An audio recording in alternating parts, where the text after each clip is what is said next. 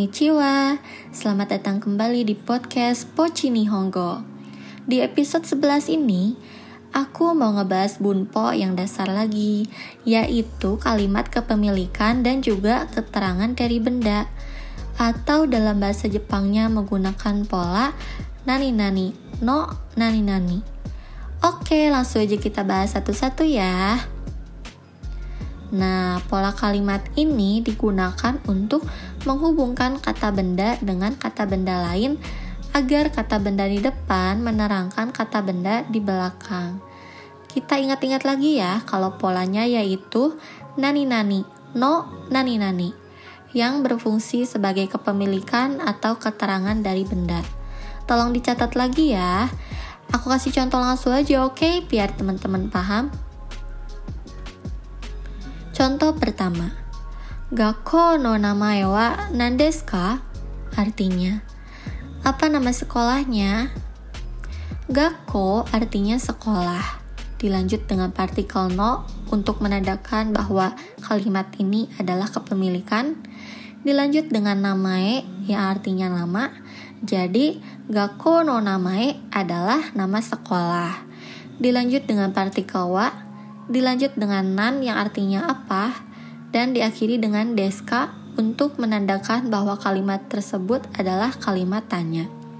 Jadi, Gakkou no namae wa nan desu ka? Apa nama sekolahnya?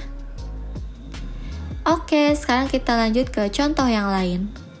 Nihongo no sensei wa shinsetsu desu. Artinya, guru bahasa Jepangnya ramah.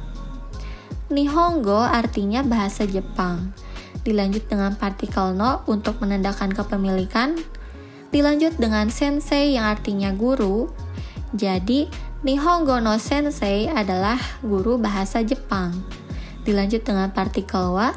Dilanjut dengan shinsetsu yang artinya ramah. Dan diakhiri dengan desu. Jadi, Nihongo no sensei wa shinsetsu desu. Guru bahasa Jepangnya ramah.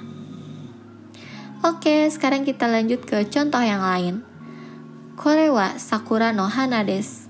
Artinya, ini adalah bunga sakura. Kore artinya ini. Dilanjut dengan partikel wa. Dilanjut dengan sakura, yaitu nama dari sebuah bunga. Dilanjut dengan partikel no untuk menandakan kepemilikan. Dilanjut dengan hana yang artinya bunga. Jadi, sakura no hana adalah bunga sakura. Lalu diakhiri dengan desu. Jadi, kore wa sakura no hana desu. Artinya, ini adalah bunga sakura.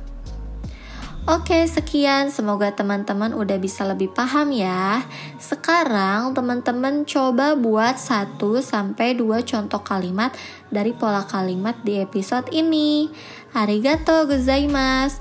Ja, mata ne.